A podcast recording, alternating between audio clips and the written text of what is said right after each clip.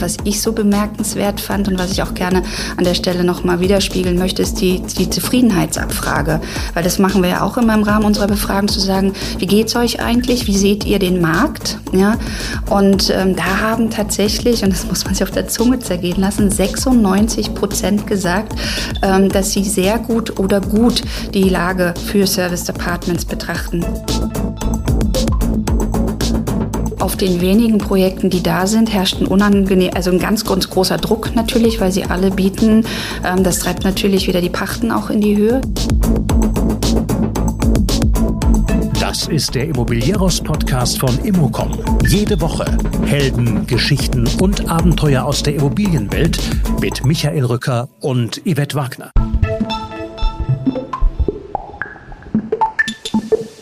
Wir werden auch in andere Zeiten reinsegeln, im Moment ist aber alles noch fein. Anett Gregorius ist die Expertin für das Segment Serviced Apartments und kommt mit guten Nachrichten.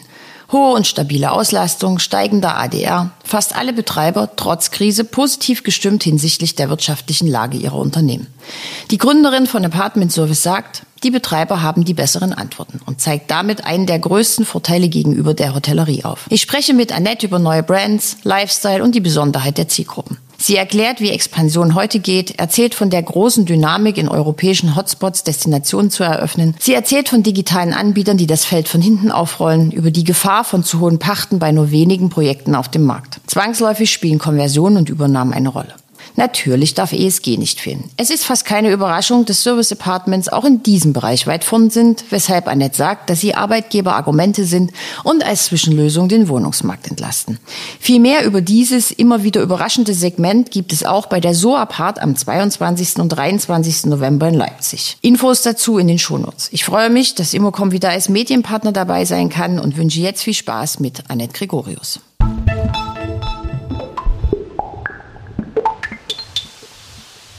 Ich freue mich, Immo Punkt com ist in diesem Jahr wieder Partner der SO!APART und die SO!APART wird veranstaltet von Anett Gregorius, Apartment Service. Hallo liebe Anett.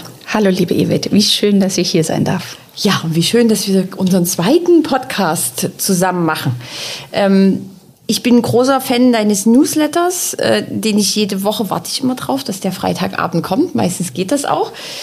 In einem der letzten las ich connect Habitat, werden die so ausgesprochen, Liv, Somerset, Adina, Serviced Apartments. Der Sommer bringt derzeit eine Markenflut ins Segment, ob mit neuen Brands oder mit dem Launch bestehender Marken in Europa. Das heißt, der Serviced Apartment Markt wird noch bunter im Herbst? Absolut, absolut. Es ist kein Ende in Sicht. Ja, wir sehen eine ähnliche Entwicklung wie in der klassischen Hotellerie, dass wir so, so viele neue Marken halt einfach sehen. Und du hast es gerade schon gesagt, ne? Wir sehen es in den unterschiedlichsten Bereichen. Also wenn wir das mal ein bisschen aufgliedern wollen, sehen wir auf der einen Seite Subbrands von den etablierten Marken. Wir sehen den Markeneintritt etablierter Marken aus dem Ausland in den Dachraum. Und wir sehen natürlich gänzlich neue Marken. Und ähm, ja, es ist tatsächlich wirklich gefühlt so, sie schießen aktuell immer noch wie Pilze aus dem Boden, ja. Und äh, die Unterscheidung fällt ganz ehrlich manchmal ein bisschen schwer noch. Ja? Also Gott das, sei Dank. Nein, nein, das geht nicht nur dir so, das geht uns tatsächlich auch so. Also wir glauben schon, ähm, dass, dass da natürlich im, im Rahmen einer Konsolidierung, die in der Zukunft kommen wird, natürlich jetzt auch Marken produziert werden, die sich dann natürlich leichter sozusagen für Übernahmen auch eignen. Ja? Aber auf der anderen Seite ähm, ist es natürlich auch, auch eine Entwicklung, die gehört auch zu einer Marktentwicklung dazu. Okay, jetzt habe ich ja schon so ein paar gerade genannt. Hast du vielleicht nochmal so deine Top drei, Top vier, wie auch immer? Also möglichst nicht Top hundert, dann dauert das zu lang. Nein, also du hast es schon gesagt. Also wir sehen zum Beispiel von Esket gerade zwei Marken, einmal Live und Somerset, was du schon gesagt hast mit dem Dacheintritt. Also zwei, zweimal doppelter Eintritt in Europa. Ja, hier beide mit Wien. Wien steht im Moment absolut im Fokus von vielen Marken. Ja, da hat ja auch Adina ihr Debüt gegeben für die Adina Residences, ihre zweite Subbrand ähm, an der Stelle. Stelle. Wir warten natürlich immer noch sehnsüchtig auf die dritte Marke von Adina. Die dürfen wir noch nicht sprechen. Wir hoffen ganz doll, dass wir sie dieses Jahr auf der S O!APART äh, endlich vorstellen dürfen, weil sie, da wird ja wirklich was Neues, was gänzlich Neues halt auch an der Stelle kre- kreiert. Habyt hat ihren wohnwirtschaftlichen Hafen verlassen und hat mit der Eröffnung von Waterfront jetzt äh, wirklich auch die Hotellerie, äh, das Hotelleriewasser äh, bezogen und wird da halt loslegen. Dann International Campus hat nochmal das äh, Profil für Havens Living gestrafft. Auch da ist ja gerade die Einladung fürs Richtfest raus. Da werden wir zwanzig vierundzwanzig dann das neue Gesicht äh, von, von Havens Living sehen. Also da bewegt sich halt ganz, ganz viel. Und wenn du siehst, ähm, gerade Marriott macht es uns ja gerade wieder vor, ne, mit der Ankündigung von ihrer neuen Marke StudioRes, hast du bestimmt auch gelesen. Ja. Die zweiunddreißigste Marke innerhalb des Konzerns, also unglaublich. Und ich meine ja auch die, ähm, ich glaube, dritte oder vierte Marke jetzt im Extended Stay Bereich. Ja, also da ist, glaube ich, schon noch ein bisschen Luft nach oben. Ansonsten, was auch spannend ist, Jace. Jace kommt nach Berlin, ähm, ist ja endlich die Nordics sind angekommen. Ähm, wir sehen Bob W. natürlich jetzt hier stark mit ihren Aktivitäten in Deutschland. Ansonsten wirklich neue Marken, The Porter, The Port, ähm, Unique Apartments. Oh Gott, oh Gott, das sieht kein es ist Mensch bunt. Mehr durch. Nein, es ist Aber, bunt. Also der Markt kann das alles gut gebrauchen, sagst du? Im Moment muss man ganz klar sagen, wir sind immer noch in einer Situation des Nachfrageüberhangs und deshalb haben sie natürlich auch alle noch ihre Berechtigung. Aber wir, wird, wir, wir werden natürlich auch in andere Zeiten reinsegeln. Aber im Moment ist alles noch fein. Okay, dann weiteres Beispiel aus deinem äh, Newsletter äh, twenty-five Hours in Hamburg und da schreibst du dazu, hier verschwimmen die Hospitality-Welten und befruchten sich gegenseitig. Ist das ein Trend und was bedeutet das denn genau? Natürlich. Weil du hast ja gerade auch so mit Marriott als Hotelkette und Richtig. Dann... Also, dass die Hoteliers natürlich immer mehr über Extended Stay äh, nachdenken und über ein Apartment-Produkt innerhalb ihrer Brands, das ist ja nicht neu, darüber reden wir ja schon die letzten drei Jahre einfach auch. Wir, wir müssen sagen, wir sehen äh, bei den ganz Großen, ja, was ihre Living-Strategien angeht, im Moment eher einen Stillstand, wenig Entwicklung. Äh, das, was sie mal angekündigt haben, gerade auch bei uns jetzt äh, vor drei Jahren, glaube ich, hatten wir das Panel auf der S O!APART, wo wir ganz konkret nachgefragt haben und wo uns ja auch ehrlicherweise ein bisschen schummrig war, mank der Größe Größenordnung, die da plötzlich ins Segment gekommen wären.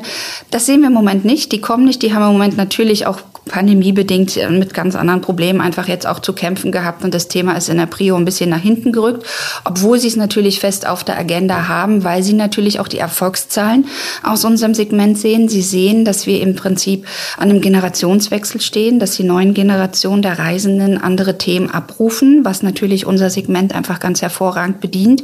Und das ist, glaube ich, auch das Thema, was ich gemeint habe, als ich über twenty-five Hours geschrieben habe, diese ganze Lifestyle-Thematik. Ich meine, die waren ja super früh damit dran, äh, dieses Thema aufzugreifen und so eine völlig neue Art des Reisens einfach auch zu kreieren.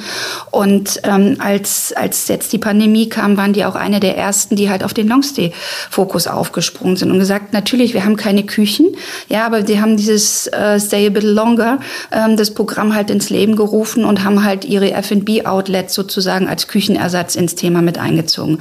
Und sie schaffen natürlich durch die durch die öffentlichen Bereichen, die unique sind und die halt wirklich eine besondere besondere Aufenthaltsqualität auch versprechen. Natürlich genau das, was die Leute auch in unserem Segment so sehr lieben. Also von daher, ja, es gibt schon auch klassische Hotelbrands, die das sehr, sehr gut machen. Okay, Konkurrenz zu Hotel, ja oder nein? Nur ja oder nein? Es kommt ein Jein. Jein, ja, du hast leider recht, es ist so. Also ich finde es ganz erstaunlich, dass die Hoteliers Nein ganz klar sagen.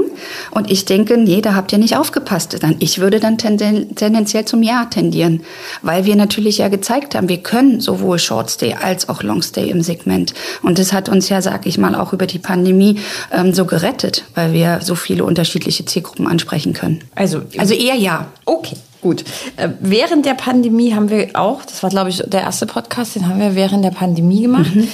Ähm, da haben wir ja schon erzählt, wie ähm, traurig das alles ist und wie auch Betreiber gekämpft haben. Wenn wir da jetzt darauf zurückblicken, wir haben es gerade kurz im Vorgespräch gehabt, wirkt das ja eher ein bisschen klein. Ähm, wir haben jetzt sozusagen Krise, Krise, Krise, Krise, also ganz, ganz viel Krise. Kommen die Serviced Apartments da auch wieder besser durch als alle anderen? Absolut, das kommen sie. Also das war wieder sehr erfreulich, auch für mich natürlich zum Anfang des Jahres, als ich unsere aktuellen Zahlen von zweiundzwanzig auch präsentieren konnte. Und wir haben halt wirklich äh, unsere Auslastungszahlen von neunzehn, wo ja schon gesagt wurde, the market is on fire von unseren Kollegen von S D R, konnten wir nochmals toppen. Also wir haben zweiundzwanzig mit achtzig Prozent abgeschlossen. Und wenn wir alle nochmal ganz kurz Revue passieren lassen, dass ja eigentlich die ersten vier Monate letztes Jahr noch ins Wasser gefallen sind, dann ist sind diese achtzig Prozent einfach natürlich sehr beachtlich. Wir haben noch Luft nach oben, was die A D R angeht. Da haben wir noch ein bisschen Federn gelassen, hat aber natürlich auch damit natürlich wieder mit dem Longstay zu tun. Ist klar, wenn wir eine Verlängerung von Aufenthaltsdauern haben, geht das natürlich immer eindeutig zu Lasten ähm, der Rate halt auch. Aber wenn du wieder diese differenzierte Betrachtung zwischen Apart-Hotels und ähm, Serviced Apartment-Häusern machst, sehen wir zum Beispiel, dass ja Apart-Hotels sensationelle Raten schreiben oder auch die Short-Stay-basierten Brands ähm, unglaubliche dreistellige A D Rs halt ähm, zutage gefördert haben, äh, die halt wirklich eine Erfolgsstory sind. Und was ich so bemerkenswert fand und was ich auch gerne an der Stelle nochmal widerspiegeln möchte, ist die, die Zufriedenheitsabfrage. Weil das machen wir ja auch immer im Rahmen unserer Befragung, zu sagen, wie geht's euch eigentlich? Wie seht ihr den Markt? Ja? Und ähm, da haben tatsächlich, und das muss man sich auf der Zunge zergehen lassen, sechsundneunzig Prozent gesagt, ähm, dass sie sehr gut oder gut die Lage für Serviced Apartments betrachten. Es gab kein äh, schlecht oder sehr schlecht, es gab es überhaupt gar nicht. Es haben sich lediglich noch vier Prozent enthalten und das als neutral gestimmt. Aber sechsundneunzig Prozent haben gesagt, absolut positiv. Ja. Und dann habe ich die Frage noch nachgeschossen, wie sieht es denn mit eurer persönlichen ähm, Zufriedenheit hinsichtlich eurer wirtschaftlichen Lage aus? Und da haben immerhin noch neunundachtzig Prozent gesagt, sie sind eben sehr positiv oder positiv gestimmt. Und das in dieser Multikrisensituation, wie du es ja gerade auch schon angesprochen hast, ist einfach phänomenal und spiegelt einfach natürlich auch gerade diese Stimmung, die wir im Betreiberlager haben, sehr, sehr deutlich wider, weil die, das waren jetzt natürlich die Zahlen reflektiert, weil wir es mal, ja, machen ja nur einmal die ganz große Abfrage im Jahr, ähm, aber das reflektiert natürlich das zweiundzwanziger Jahr und die Abfragung, Abfrage lief ja im, im März, ähm, aber das hat sich nicht geändert über dieses Jahr, ja, und wir fragen jetzt gerade für die S O!APART die ganz frischen Zahlen. Wir sind jetzt dabei, ein Stimmungsbarometer ähm, noch zu lancieren. Und ich bin selber auf die Zahlen gespannt, aber ich erwarte kein anderes Stimmungsbild. Okay, also die Insel der Glückseligkeit? Was, was sozusagen die Betreiber angeht, äh, definitiv ähm, können wir das natürlich tragen, die sich auch mit den, den aktuellen Problemen, vor allem natürlich im Bereich Kostensteigerung. Aber sie haben äh, bessere Antworten, nach wie vor. Also das sind ja die Themen, die wir immer und immer wiederholen, die ewigen U S Ps eigentlich des Segments, die uns halt einfach durch diese Krisensituation viel besser äh, manövrieren lassen und die uns halt im Prinzip einfach auch besser aufgestellt sein lassen. Ich möchte trotzdem die bittere Pille über den Gespräch Tisch reichen. Das lebt ja alles davon, dass es eine Expansion gibt. Also es gibt mhm. unglaublich viele Brands. Die brauchen Bestandsgebäude, die brauchen Neubauten, die brauchen ja irgendwie ein Haus, in das sie mhm. ziehen können. So, jetzt haben wir im Neubau die Problematik, dass die Projektentwickler... Nichts geht. Bringen wir es auf den Punkt. Ja, so. Und im Bestand, da darf man jetzt... immer mal ein bisschen staunen, wer jetzt plötzlich alles Bestandskompetenz hat, aber das geht ja jetzt auch nicht immer ganz so einfach. Wir sehen relativ viele Übernahmen, also gerade Numa, die dann sozusagen nur ihr Label und Kleinigkeiten verändern, die haben auch Office umgewidmet. Genau. Wie schätzt du das ein? Genau, also das, das ist der größte Pain, die tatsächlich unsere Betreiber haben, dass sie natürlich unter diesem, ähm, in dieser Erfolgsgeschichte auch unter dem Expansionsdruck stehen und einfach kaum Neuentwicklungen da sind. Also Neubau ist ja quasi fast, fast gar nicht mehr existent. Auf den wenigen Projekten, die da sind, herrscht ein unangenehm, also ein ganz, ganz großer Druck natürlich, weil sie alle bieten.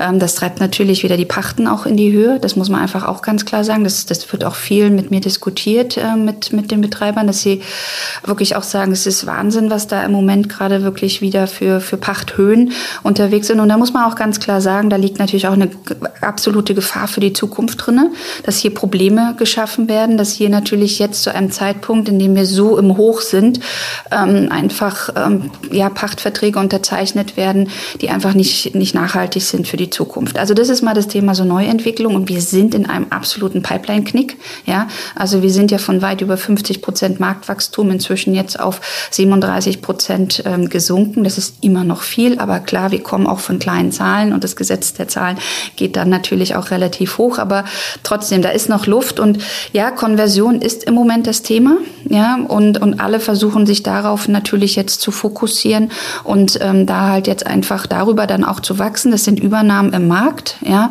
ähm, das ist genau das, was ich vorhin sagte, was ich glaube, was auch in unserem Segment halt einfach kommen wird, dass, dass sehr viele einzelstehende Objekte jetzt eingesammelt werden von den Großen, was die in ihre Systeme so zu eingliedern, damit sie halt einfach weiter wachsen können.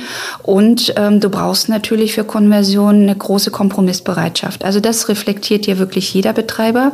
Ja, es wird nicht das Wunschprodukt sein, was du eigentlich vielleicht als Layout ähm, gerade für deine Grundrisse geplant hast. Du musst einfach sehr flexibel sein, Anpassungen machen.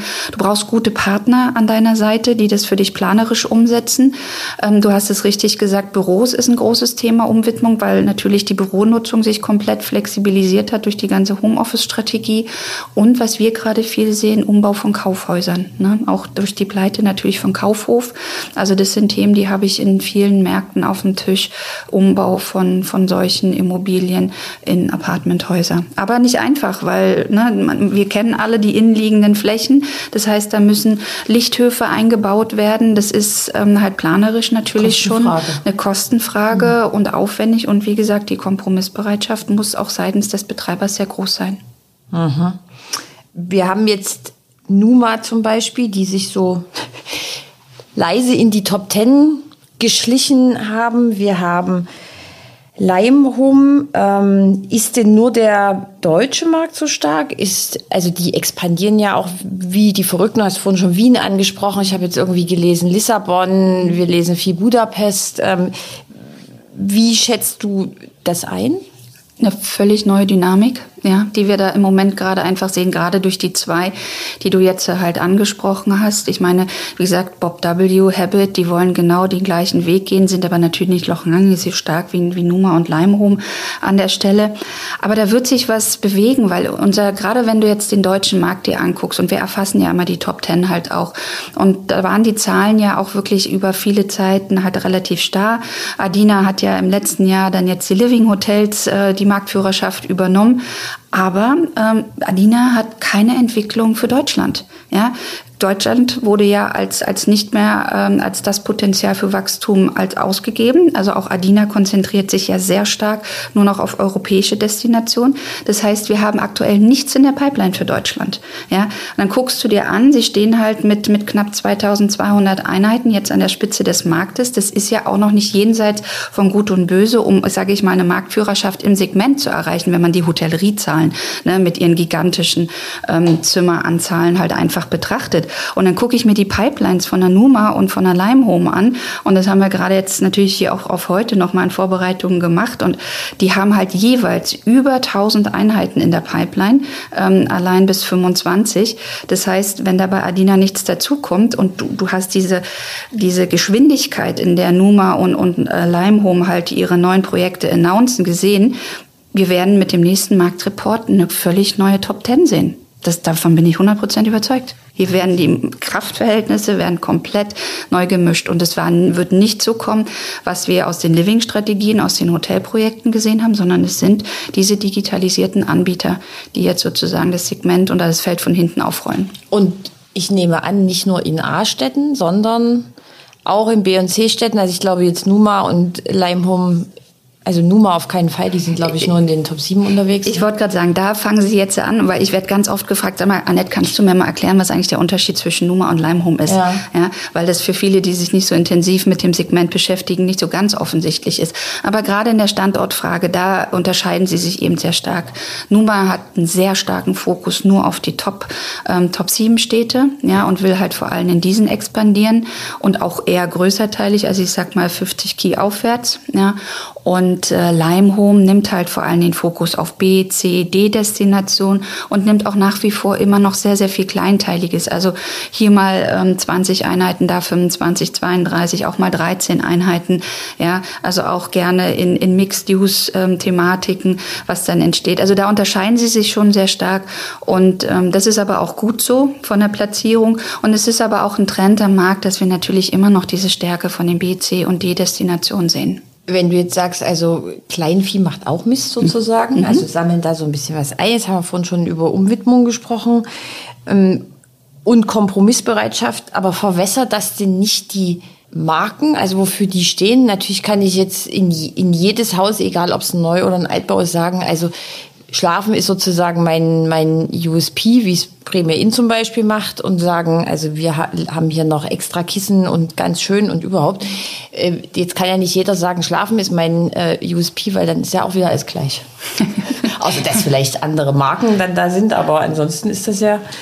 Nein, also ich sag mal, gerade gerade die beiden laden ihre Marken natürlich auch sehr emotional auf. Ne? Das ist einfach eine völlig neue Usergruppe, die da kommt, die einfach so digital affin ist, die die Erlebnisse sucht, die einfach diese komplette Customer Journey halt auf dem digitalen Weg halt einfach auch sucht und findet. Und das ist dann halt egal, sag ich mal, ob der Teppich rot oder blau ist, ob da Parkett liegt oder ein Laminat, ob das Kissen eben in der Farbe ist oder in der Farbe. Also ähm, also das ziehen die jetzt halt wirklich nicht ähm, standardmäßig halt durch, gerade natürlich durch die Übernahmen von Bestandsobjekten halt auch, ist kostentechnisch ja auch gar nicht ähm, äh, zu realisieren, aber sie setzen Standards und das haben sie relativ schnell halt einfach auch gemerkt, dass sie innerhalb ihrer Marke sozusagen U S Ps brauchen, also sie setzen auf Markenanbieter, also Numa ja beispielsweise arbeitet mit Swissfeel, also ja wirklich ne auch, auch äh, unter E S G-Aspekten ganz weit vorne an der Stelle, natürlich mit einer sehr hochwertigen ähm, Qualität, auch dann auch fürs, fürs gesamte Bettzeug dann.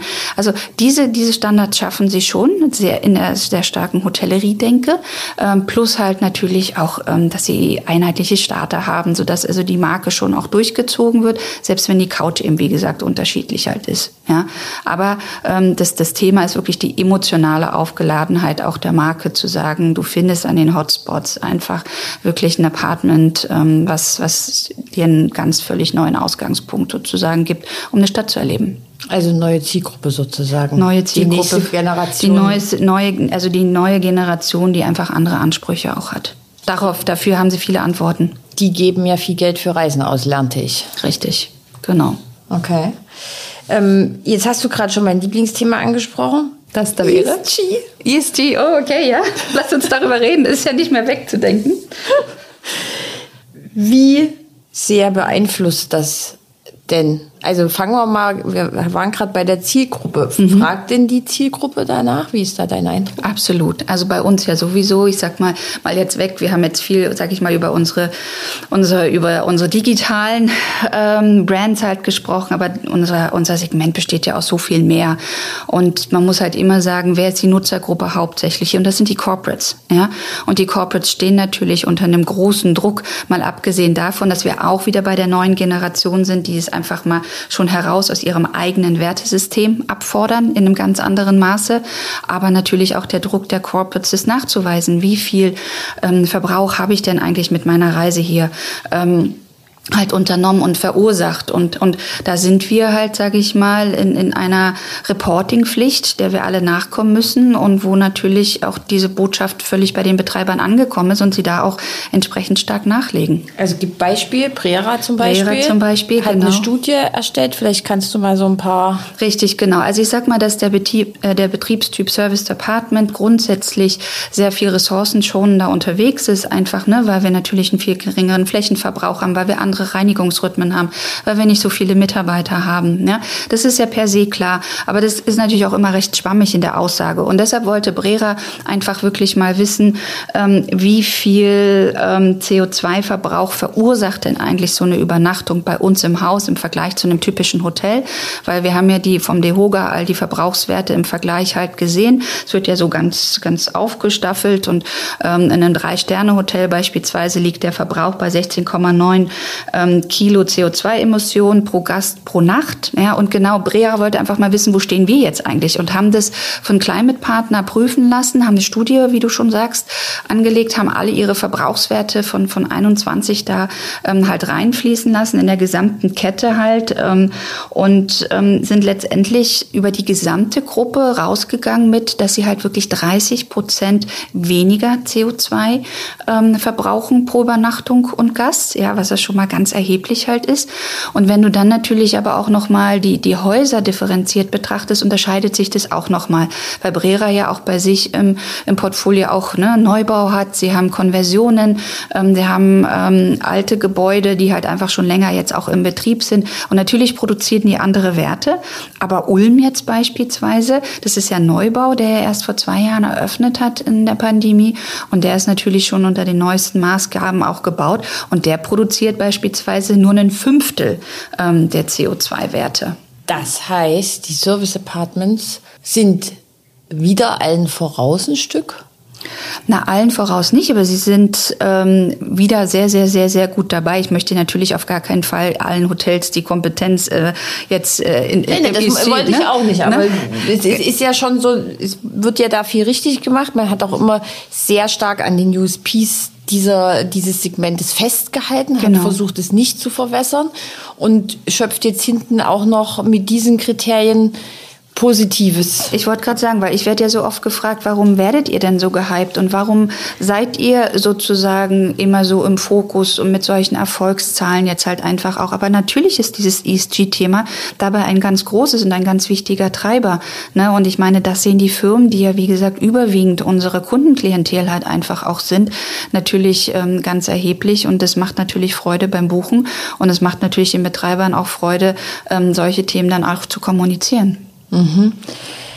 Jetzt würde ich gern ähm, mit dir noch, bevor wir über die SO!APART reden, mhm. über die müssen wir natürlich ähm, dann auch reden, nochmal Krisenmodus mhm. einnehmen. Es ist ja ein sehr, sehr positiver Podcast. Ich freue mich auch sehr, dass es, dass es mal so viele gute Nachrichten ja, gibt. Das, das ist immer schön für mich, dass ich meistens gute Nachrichten verkünden kann aus dem Segment. Wir haben ja hier, also die einen sprechen von Wohnungsnotstand, also wir haben ein Thema mit dem Wohnen, die mhm. Mieten steigen. Ähm, kaufen will gerade niemand so richtig, die Projekte, hast du schon gesagt, Pipeline-Knick, nichts geht mehr.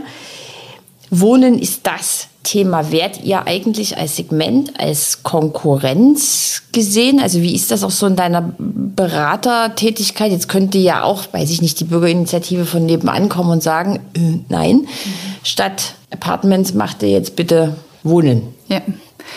Hochsensibles Thema, hochemotional. Ich glaube, es gibt kein emotionaleres Thema als das Thema Wohnen in Deutschland, ne, weil es natürlich auch politisch sehr aufgeladen ist.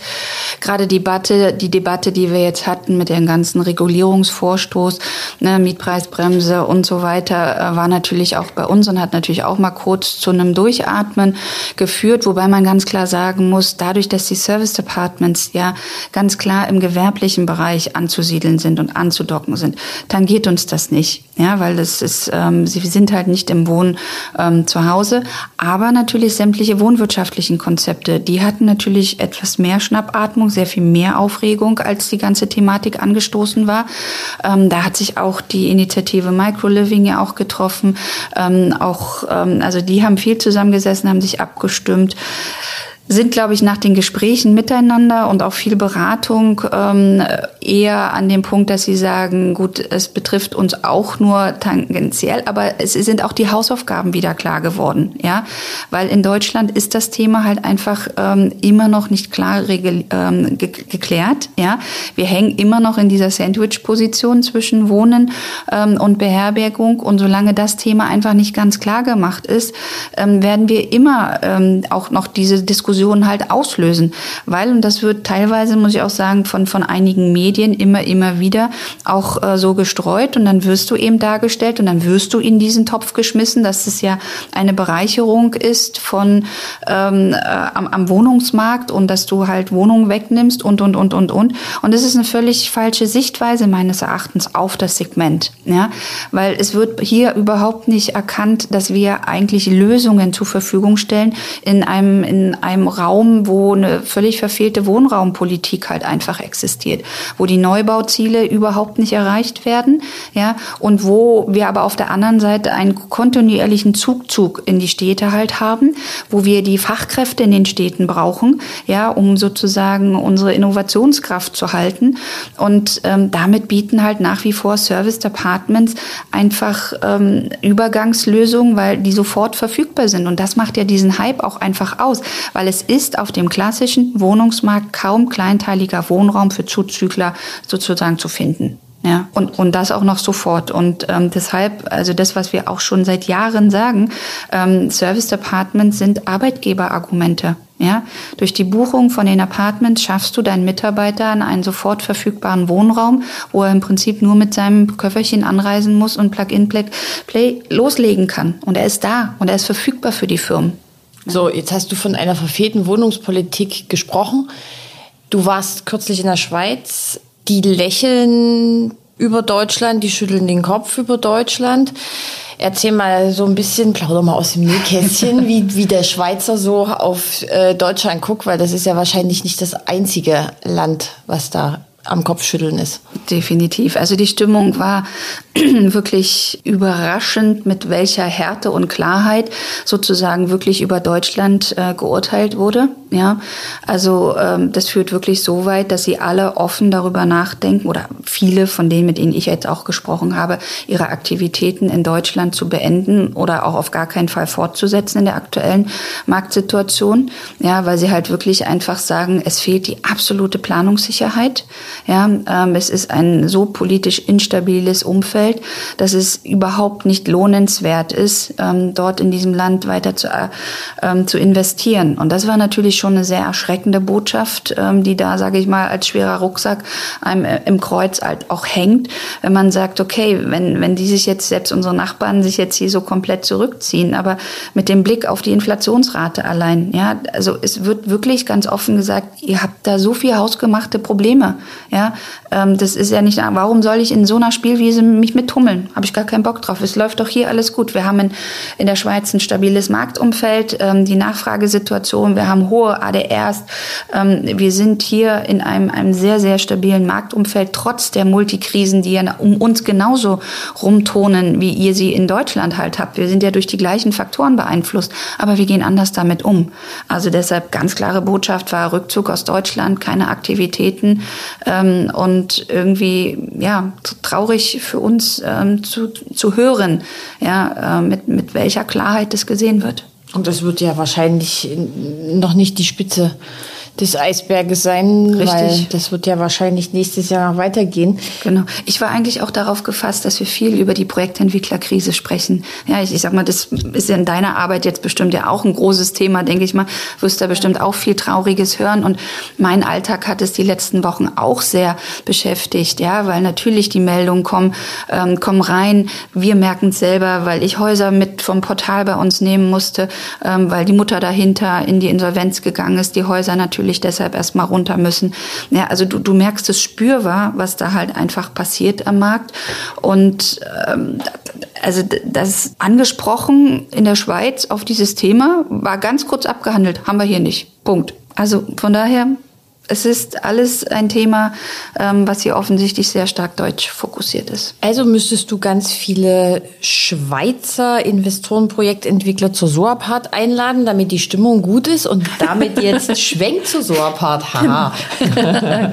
Also, größte Veranstaltung zum Thema Serviced Apartments in Deutschland von dir und deinem Team äh, jedes Jahr. Sehr mit sehr viel Liebe und Detailverliebtheit aufgesetzt, weil man erfährt da ganz viel. Also von Dienstreise über juristische Streitereien und man sieht natürlich auch, was gerade am Markt los ist. Mhm. So, jetzt haben wir schon die ganze Zeit über den, über den Markt geredet. Welche Themen hast du gesetzt, die für die S O!APART zwanzig dreiundzwanzig stehen. Ja, also wir haben es gesagt, ne, dieses absolute Betreiberhoch versus äh, Projektentwicklerkrise und Investorentief.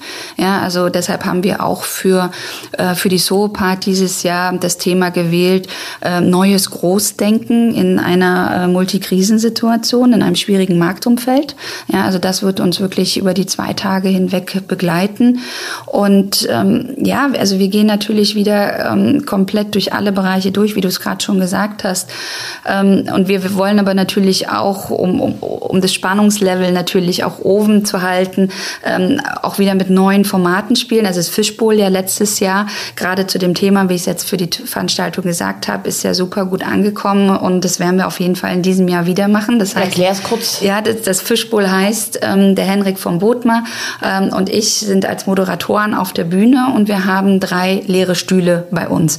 Und wir werden die verschiedenen Themen, die ich vorher jetzt zum Beispiel auch in einem Marktupdate und den aktuellsten Marktzahlen, die ich präsentiere, ähm, werden wir dann nochmal thematisch ähm, durchgehen und werden uns dazu sozusagen einzelne Leute aus dem Publikum holen. Das heißt, es gibt keine festen Speaker, sondern das Publikum wird aktiv halt einen, einen gebunden. Die wissen das auch vorher nicht. Das die sollte man das dazu nicht. sagen, weil das war im vergangenen Jahr schon sehr spannend anzuschauen. Richtig, die wissen das vorher nicht. Jeder darf sich natürlich melden. Ja, das hatten wir ja Gott sei Dank im letzten Jahr auch, dass auch freiwillig Leute sofort ähm, nach vorne gekommen sind, weil sie sich zu einem gewissen Thema halt einfach auch äußern wollten. Also es ist halt wirklich ein sehr interaktives Format, nicht planbar, aber eine aktive Diskussion über die aktuellen Marktgegebenheiten. Ja?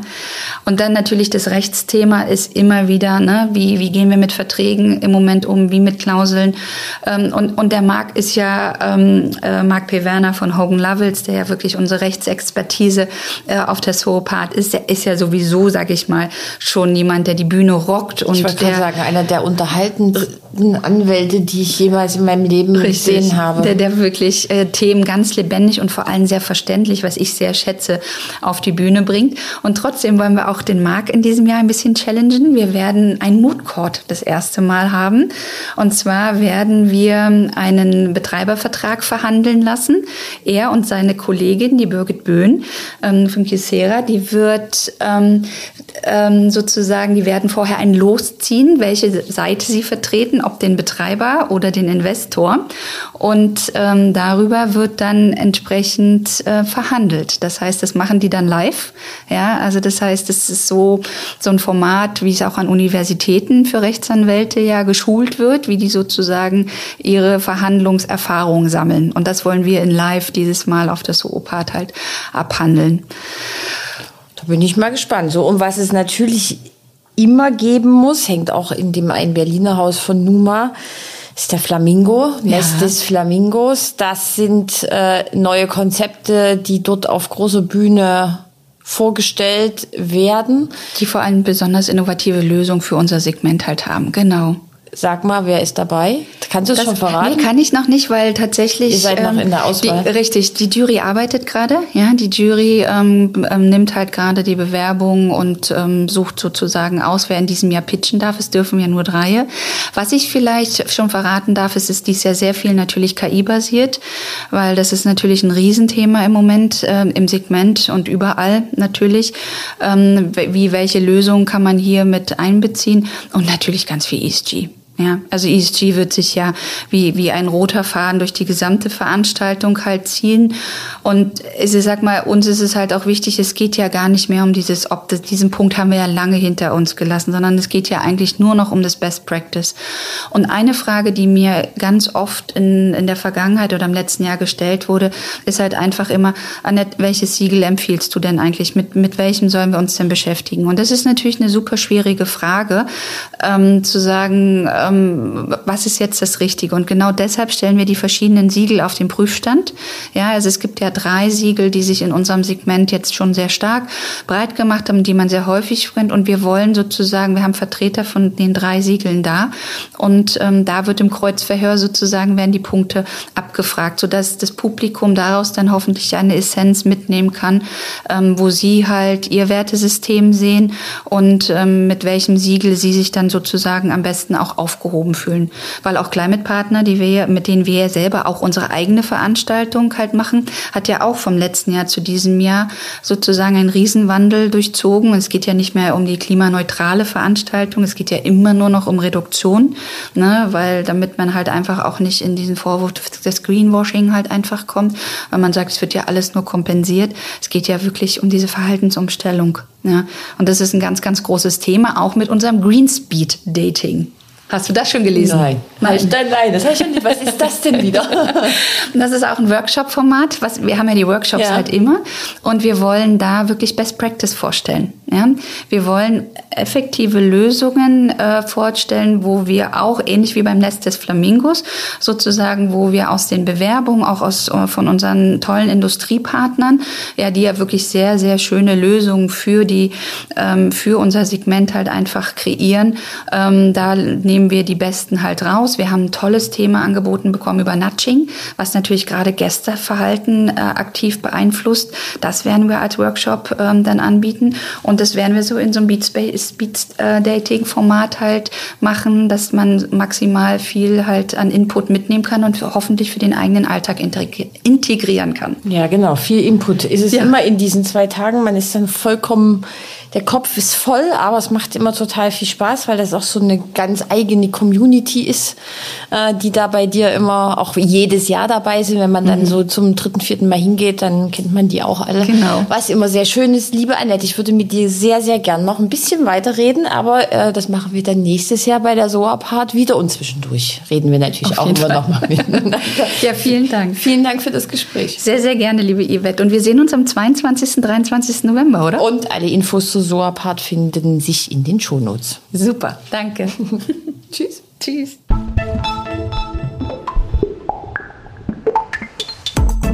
Das war der Immobilieros Podcast.